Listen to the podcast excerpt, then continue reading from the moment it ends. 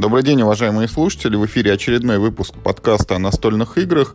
И сегодня у нас будет такой не очень обычный эпизод.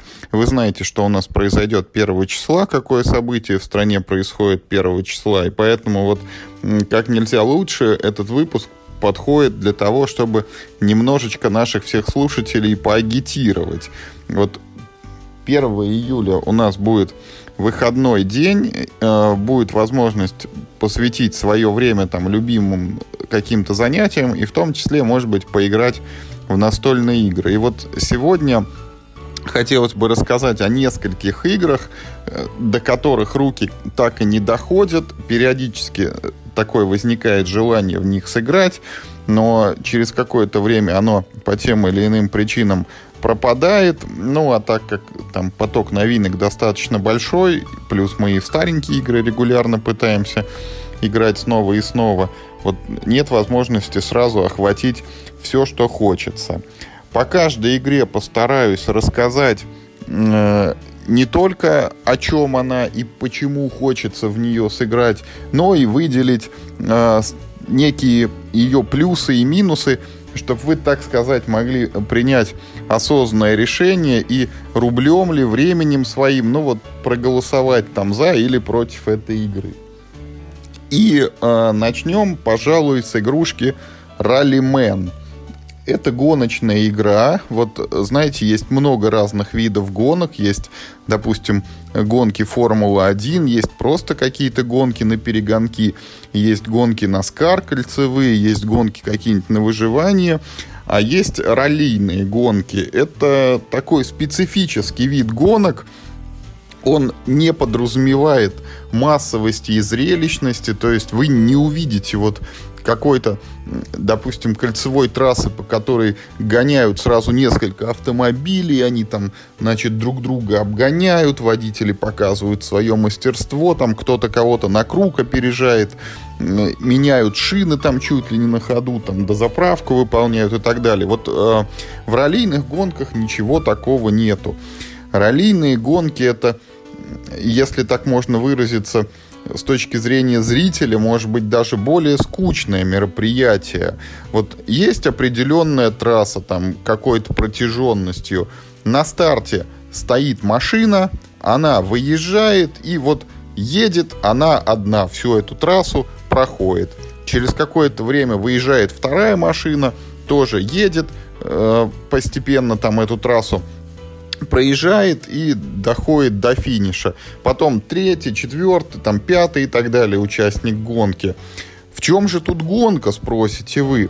А гонка, она происходит со временем и э, как бы и против друг друга, и против трассы.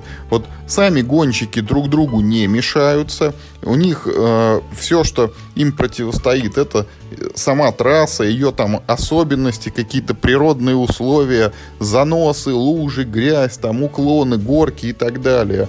И вот когда машина стартует, и когда машина финиширует, фиксируется время, за которое трасса пройдена, и потом смотрят. Первый потратил там 10 минут на этот участок трассы, второй там 12 минут, третий 9 минут. Вот кто как бы меньше э, времени затратил на прохождение участка, тот и молодец. Тот как бы его лучше и проехал. То есть вот непосредственно друг с другом игроки не соревнуются, но учитывается затраченное ими время.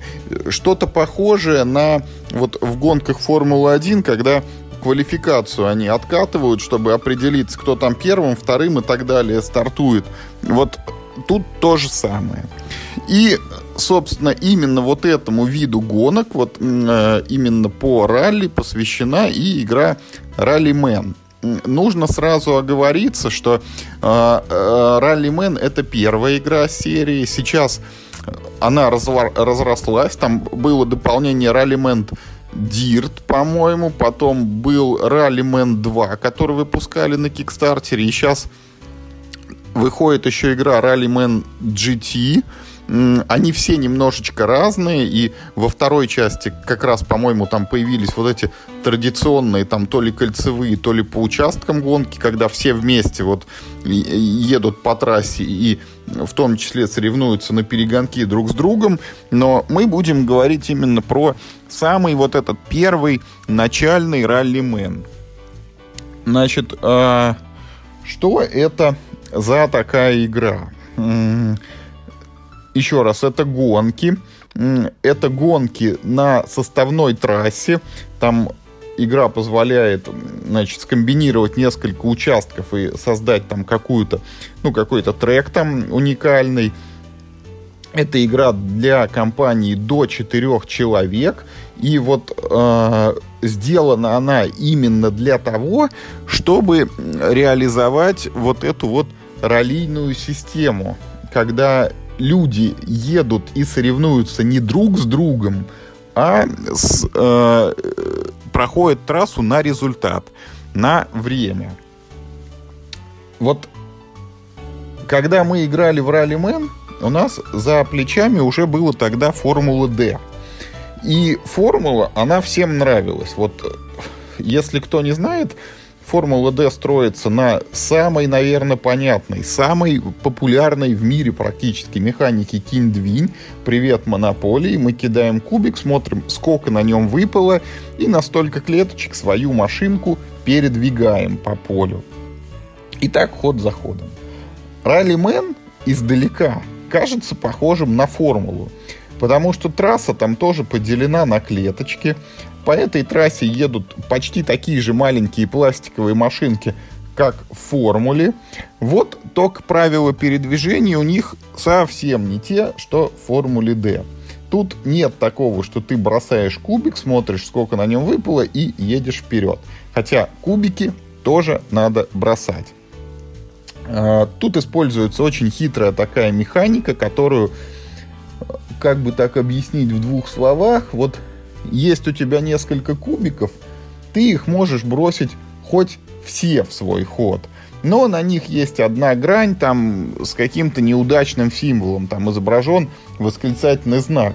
Вот ты бросил один кубик, потом ты можешь бросить второй кубик, потом ты можешь бросить третий кубик, можешь бросить четвертый и так далее. Там до пяти, по-моему, их. Но если у тебя выпало три вот этих восклицательных знака, все, ты не справился с управлением, потерял ход и э, здорово проиграл по времени. Если же у тебя все хорошо и восклицательные знаки не выпали, вот сколько ты кубиков бросил, на столько ты клеточек по трассе и едешь. Но это еще не все. То есть, казалось бы, ну, если чем больше я бросаю кубиков, тем дальше я уезжаю по трассе, значит, что надо бросать больше кубов. На самом деле это не совсем так, потому что в этой игре есть еще одна хитрая такая штука. Когда игрок заканчивает свой ход, проверяется, какой кубик он бросил последним. А каждый кубик там закреплен за определенной скоростью. И вот, чем выше скорость, на которой вы закончили свой ход, тем меньше времени вы на этот ход потратили. А я напомню, что игра у нас идет на время. И это самый главный показатель. В общем, на слух это, может быть, все воспринимается не очень понятно, но если разложить игру на столе и вот показать прям конкретный и наглядный пример, то все сразу становится очевидно. Вот ты бросил кубики, насколько-то свою машинку подвинул по полю, и получаешь специальную такую карточку с количеством затрачиваемого времени. Машинки при этом со старта отправляются тоже с задержкой. Это такая уникальная фишка. Сперва ходит первый игрок, потом первый и второй игрок, потом первый, второй, третий, и потом первый, второй, третий, четвертый. То есть вы, например, если собираетесь играть четвером, вот последнему игроку можно сказать, ну ты типа, вот мы начнем, ты через пять минут приходи, пока ты ходить не будешь до этого времени. Ну и концовка соответствующая. Там первый уже приехал, а четвертый еще там продолжает играть с третьим. Вот Раллимен всем хороша, но есть у нее пара минусов – которые не позволили в свое время ей прочно у нас на столе закрепиться. Какие это минусы? Вот Первое и самое главное, это вот некий диссонанс. Когда, опять же, на игру смотришь, вот она трасса, по ней едут машинки, и дальше наступает бытовая логика, и нам кажется, тот, кто по трассе едет первым, наверное, он молодец. И игроки сразу стремятся первым пересечь финишную черту. Ничего подобного. Для определения победителя вообще не важно, кто едет первым, потому что в зачет идет только потраченное время. И вот э, большой минус создателям этой игры, не знаю, может быть, он учтен в последующих ее изданиях, нужно прямо к этой игре класть специальную такую шкалу, трек, где отмечается затраченное время если его можно даже самому сделать.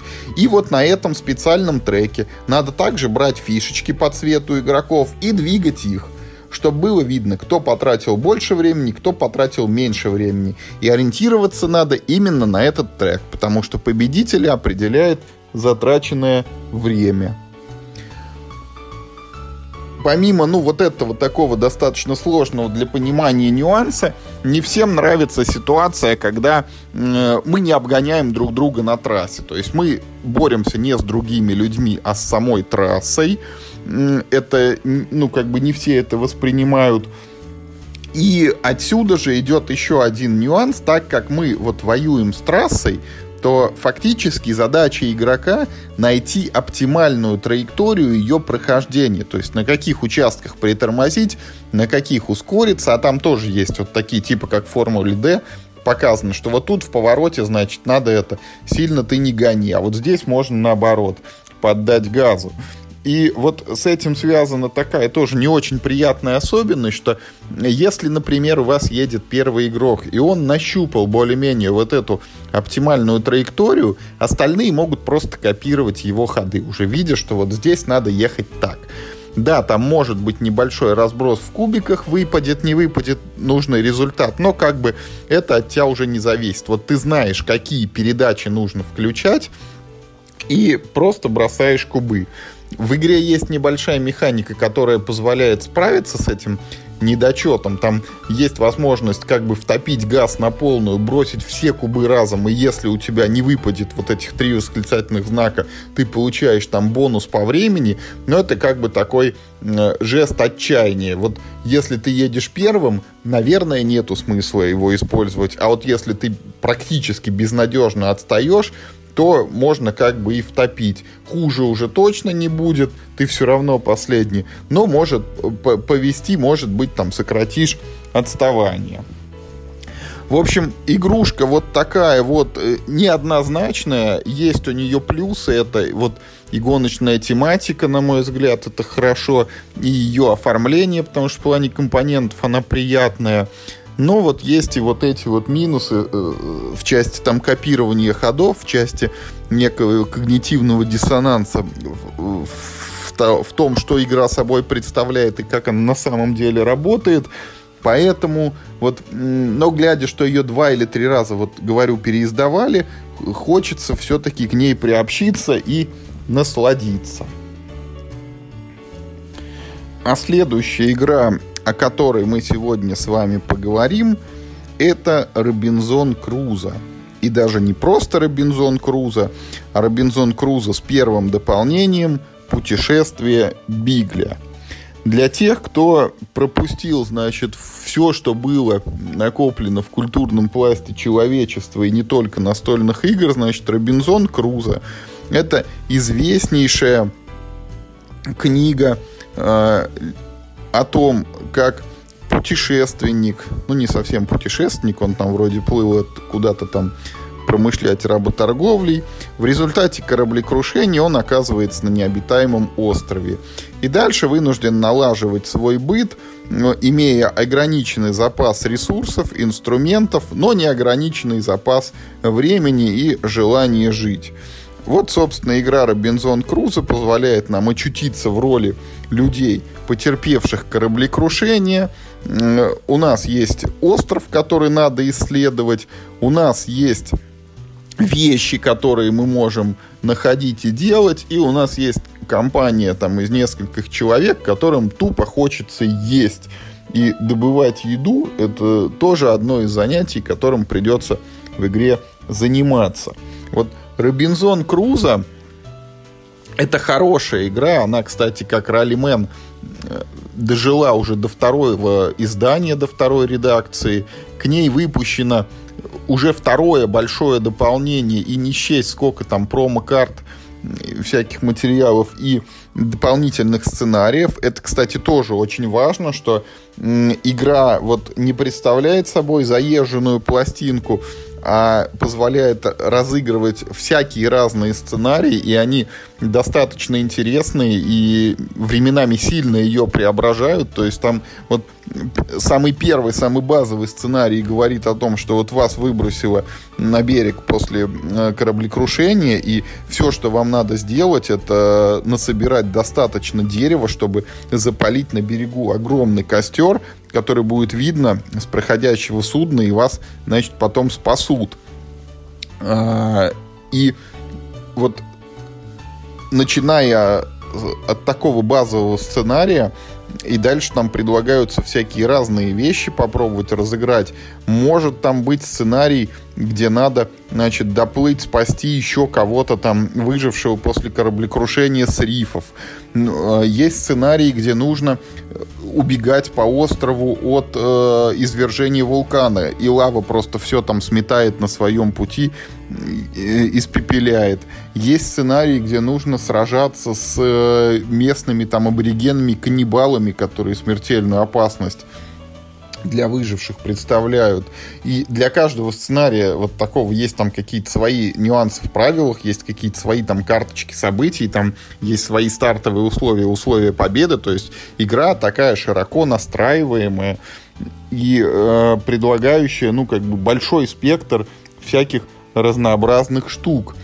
И мало того, что вот она сама по себе была такая, к ней вышло еще и дополнение «Путешествие Бигля», посвященная, значит, плаванию Чарльза Дарвина, который вот бороздил там моря и выбороздил заодно теорию эволюции. И благодаря вот той же системе сценариев дополнение это не просто вот несколько новых сценариев, а компания из пяти их штук, и сценарии эти между собой связаны, причем связаны напрямую, когда исход одного сценария влияет на стартовые условия другого. То есть их можно проходить последовательно, и какие-то ваши решения, принимаемые там в одном из сценариев, могут аукнуться потом в следующем.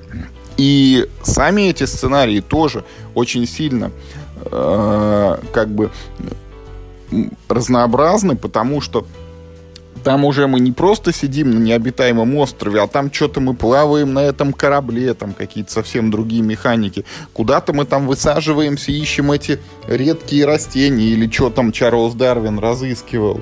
Вот, в общем, куча всего нового. Это как бы совершенно игра преображается. И тут опять, с одной стороны, все хорошо. Кооперативная игра, интересная игра.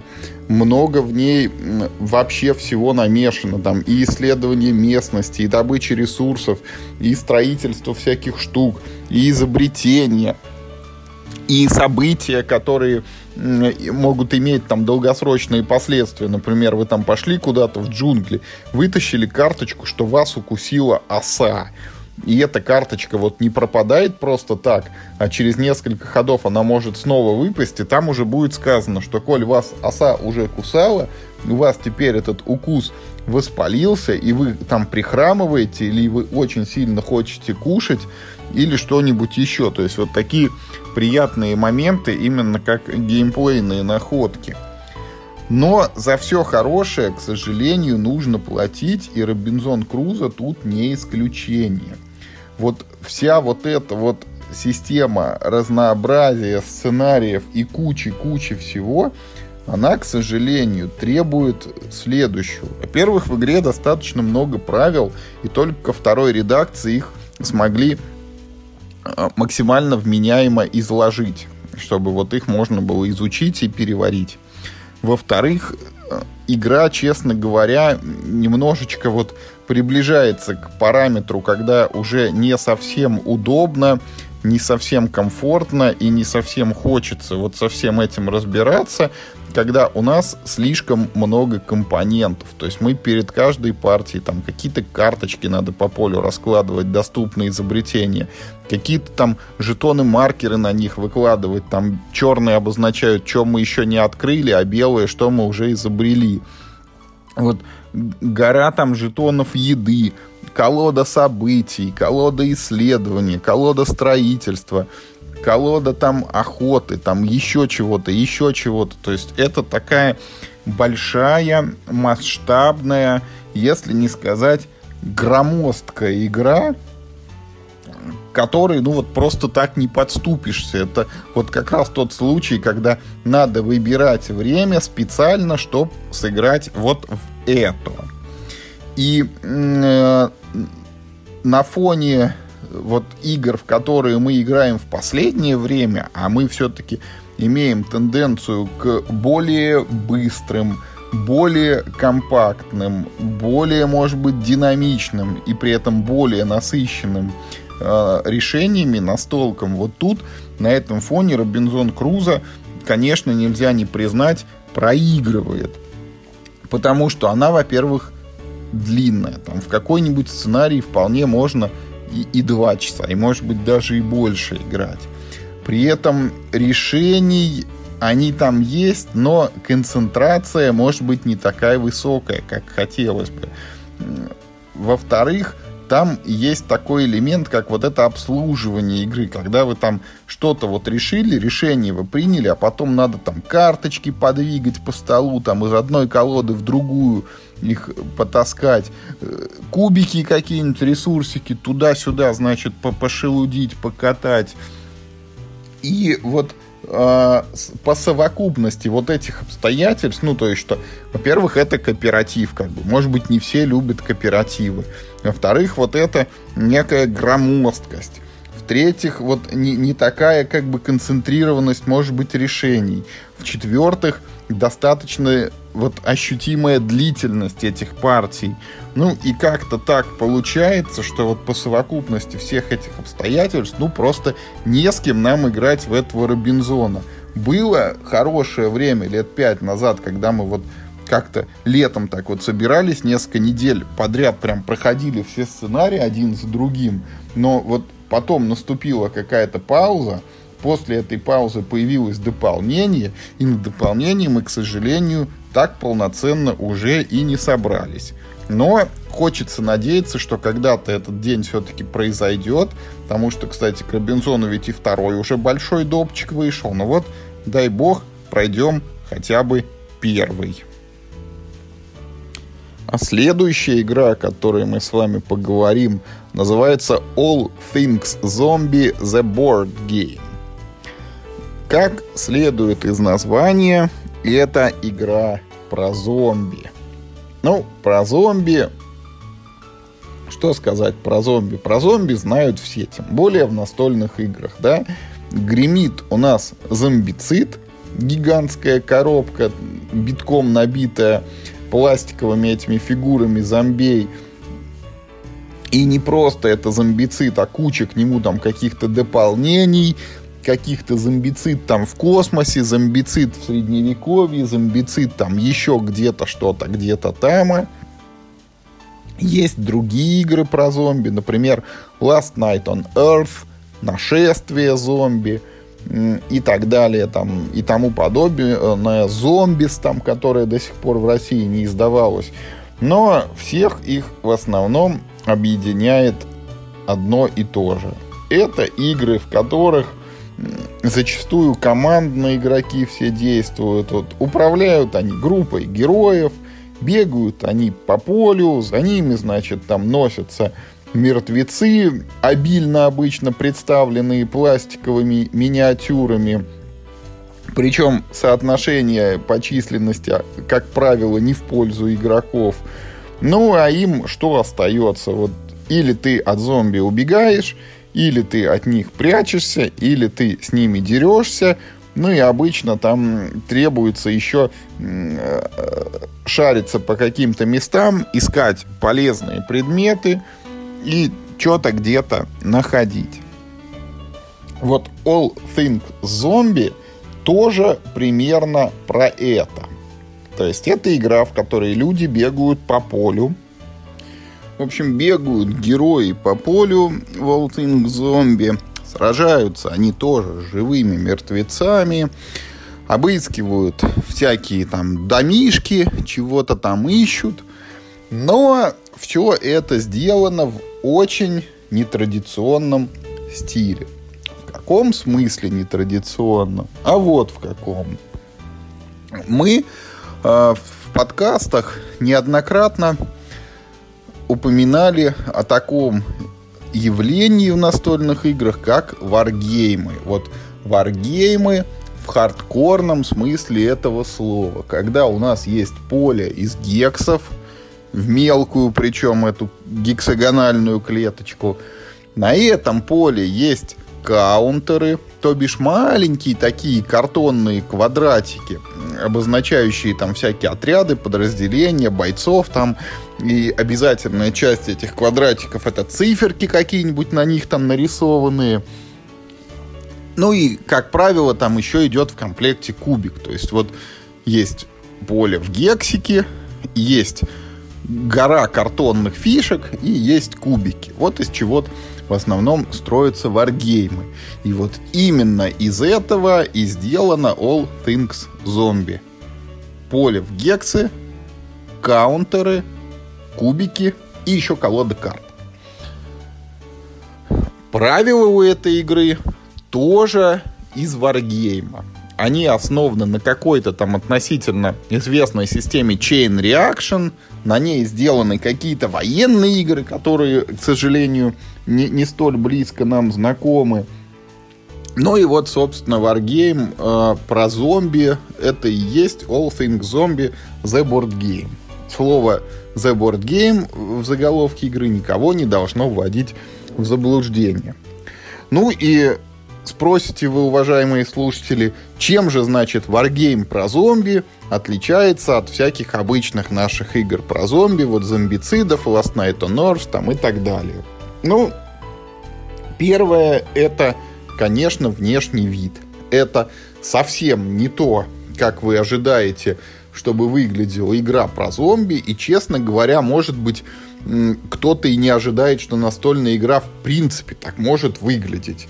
Ну, там, в 2020 году, когда у нас есть просто какое-то такое не очень красивое, если не сказать невзрачное поле, на нем какие-то вот эти картонные штуки, значит, и все. Вот э, иногда они перемещаются. Никаких вам этих пластиковых миниатюр, никаких там детальных вот прям этих фигурок зомби, которых можно еще и покрасить, там ничего вот этого нету. Тогда спросите вы, коль внешне это все выглядит, ну, вот так вот, что вот не очень, наверное, у этой игры должен быть э, какой-то другой вот такой ключевой элемент, чем-то, чем она прям-таки цепляет, что не оторваться. И да, такой элемент, пожалуй, что есть, это вот та самая система правил Chain Reaction, которая подразумевает, что иногда, ну даже не так, вот э, все мы привыкли играть там в настольные игры, да, и вот, ну, самое банальное, вот тот же самый киндвинь, который знаком нам с детства, там с монополией, когда ты говоришь, вот я там беру этот кубик, его бросаю, на нем выпало 5, вот я беру свою фишку, вот раз, два, три, четыре, пять, я ее передвинул на пять клеточек, я пошел, я походил, я молодец, как бы. Вот дальше мой товарищ начинает ходить.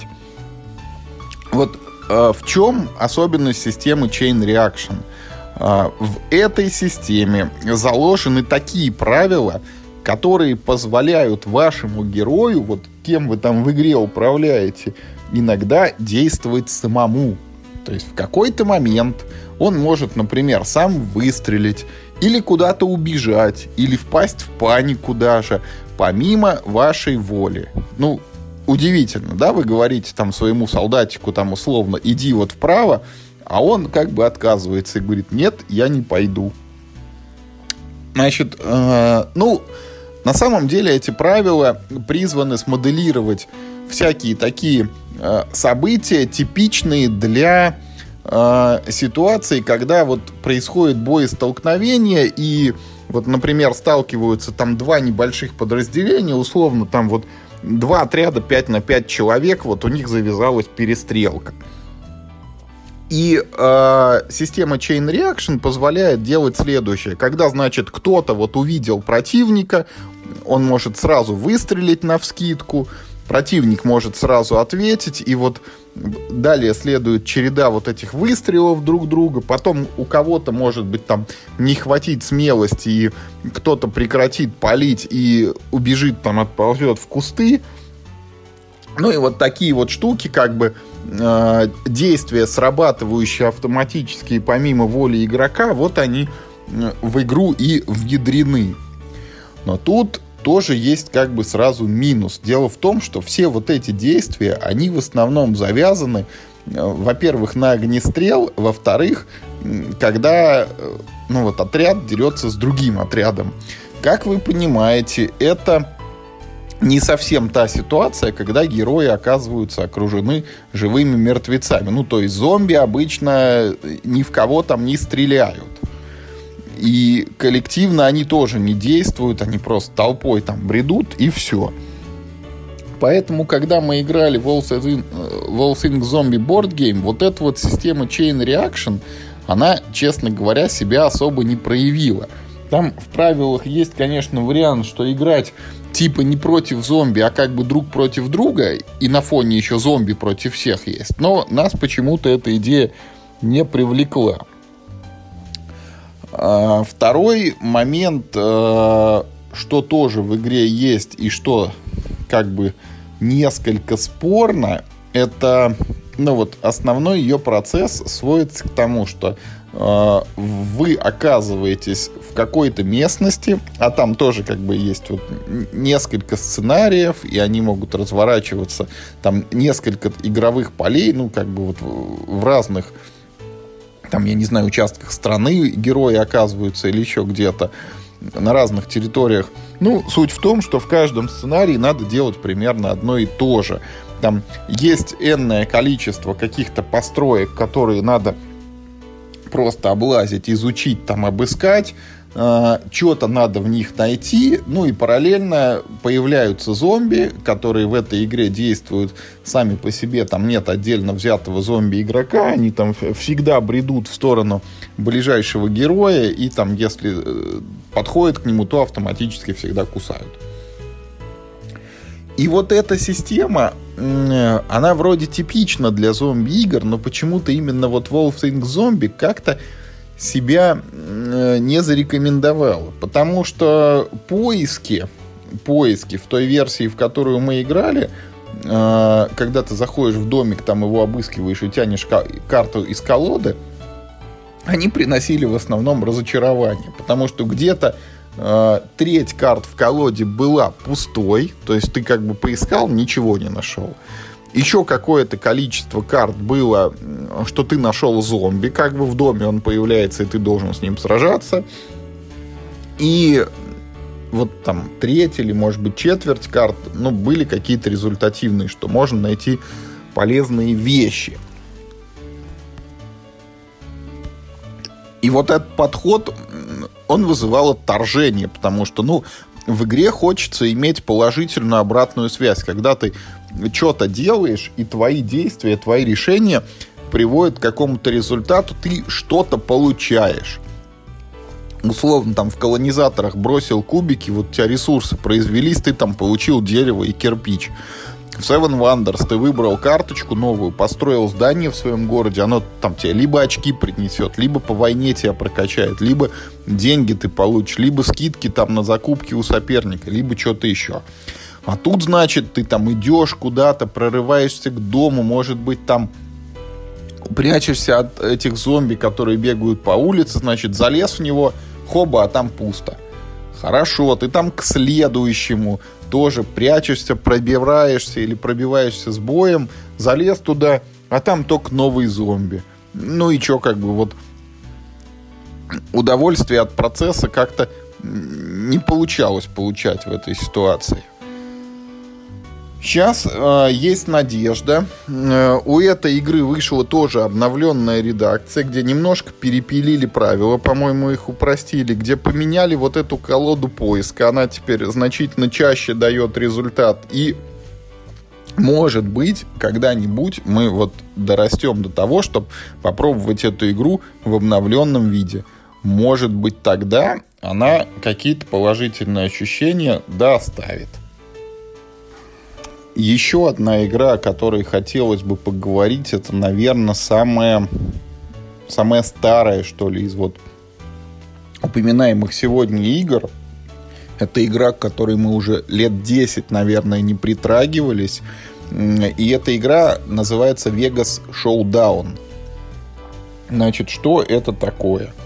Это, можно сказать, такое евро, Короче, это игра, в которой нужно строить свое казино.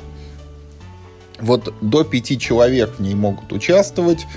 У каждого есть у каждого игрока есть некий такой план застройки, ну или там стройплощадка, или помещение, называйте это как хотите, в котором надо разместить, значит, то, э, что понравится посетителям казино. Ну, что там, игровые автоматы, всякие рулетки, места для отдыха, там какие-то диванчики, э, барную зону, ну вот какие-то такие вещи, типичные для казино, которые привлекают посетителей. Этим занимается каждый игрок, и в конце там проверяется, у кого как бы самое лучшее казино получилось. Что в этой игре хорошо? Ну, во-первых, она достаточно привлекательно выглядит, хотя и там местами оформление у нее специфическое. То есть там вот общее игровое поле, оно похоже на такую вот штуку рядом с рулеткой есть всегда зеленое сукно, где нарисованы всякие зоны для ставок. Вот тут нечто подобное. На таком общем поле есть э, зеленые зоны, где лежат значит, кусочки такие, э, тайлы, жетоны вот с частичками вот этого казино. Игроки будут за них торговаться, ну, там, условно, вот, можно построить там зону рулетки.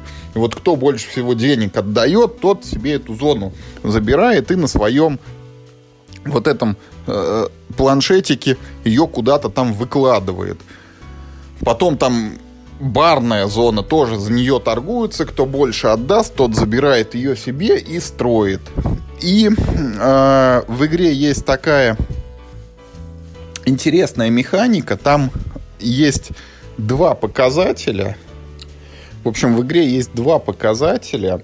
Э, это условно вот вместимость вашего отеля, то есть сколько вот отеля казино, сколько людей вы можете принять. И второе, это его доходность, то есть какие у вас там стоят всякие эти игровые зоны, автоматы и так далее, и сколько вы денег можете получить своих посетителей. В общем, фишка в том, что игрок всегда получает доход по своему вот наименьшему из этих показателей. То есть, если у вас стоят крутые автоматы, но к вам не приходят люди, то денег вы не заработаете. И, соответственно, если к вам приходит очень много людей, но им не на чем там играть, то вы тоже вот, мало получите. И это, ну, такой интересный стимул, как бы каждого игрока это все время заставляет равномерно развивать свой вот этот вот э, свою зону казино, чтобы там было вот и то, и то, и без каких-то перекосов. И еще э, в этой игре очень такой умный и хороший аукцион, который, честно говоря, почему-то редко где встречается. Вот э, субъективное предпочтение не нравятся игры с аукционом, потому что когда э, сидит за столом неопытный, там, мало знакомый с игрой человек, часто бывает так, что он каким-то, э, может быть, непродуманным или неочевидным ходом, в общем, каким-то таким решением может просто поломать игру себе или окружающим, если, на, на, например, если э, осознанно или случайно сделает слишком высокую ставку, там переплатит за что-то на аукционе, потеряет там больше денег, чем положено, или наоборот кому-то заплатит слишком много и обогатит другого игрока. Вот в Вегасе для каждой вот комнатушечки, за которую торгуются, чтобы ее построить, есть такой счетчик там вот с делениями, там условно 1, 3, 5, 7, 9, 11 и так далее. И когда идут торги, каждый игрок может передвинуть э, фишечку на вот следующую позицию. И таким образом, ну, можно там и перескакивать вроде бы, ну, как бы достаточно там на чуть-чуть поднять ставку. И вот э, так как разыгрывается сразу несколько таких лотов, то есть возможность за, ну, как бы вменяемую сумму каждому что-то до, ну, урвать. Без того, чтобы там загонять э, постоянно игроков какие-то там Э, огромные траты и так далее. Конечно, эта система не исключает. Если вам там до смерти нужен какой-то ресторан, и вот он есть там на торгах только один, и он нужен именно вам, там можно ставить сразу максимум и забирать его себе. Но можно все деньги там сразу не отдавать на ставки, а вот торговаться по чуть-чуть. Может быть, удастся забрать его не так задорого. А, из спорных моментов еще в этой игре оформление, ну, так сказать, схематичное. Там все вот эти тайлы, они фактически там желтые, синие и, по-моему, зеленые. И на них нет каких-то красивых иллюстраций, там просто вот синий фон и таким э, светло, там бело-серым, условно вот где стоят столы игровые или что-то еще. То есть вот игра 2005 года выпуска, тогда не знаю, может быть, это сознательно такое стилистическое решение, может быть, что-то еще, но вот сегодня мы привыкли к более каким-то ярко-красочным, цветастым, там где-то, может быть, даже фотореалистичным иллюстрациям. Ну, вот Вегас, она такая, в чем-то схематичная. Зато в комплекте с игрой идут покерные жетоны. Правда, не такие крутые, как вот, например, в Сплендере, которые там круглые, толстые, там чуть ли не глиняные, ими прям стучать можно так здорово друг об друга, и в руке они приятную тяжесть имеют. Нет, нам жетончики э, пластиковые, они похожи на вот такие кружки, которые, скажем, в Axis and Alice подкладываются под солдатиков. Ну, только не такие маленькие, они, я не знаю, в диаметре, наверное, сантиметров 5 имеют. Ну, достаточно прикольные они сами по себе. Мы даже вот э, для нужд каких-то других игр их, по-моему, это время от времени использовали. Но вот э, в целом, что хочется сказать про Вегас, это такая вот хорошая игра, в которую мы, может быть, не так часто играли, но зато ни разу не было случая, чтобы она кому-то не понравилось, или кто-то сказал, фу, да что это такое, вот это редкий случай, когда игра абсолютно разным людям, абсолютно разного уровня подготовленности и вообще решимости играть в настольные игры, вот она всем нравилась. У всех вызывала только положительные эмоции.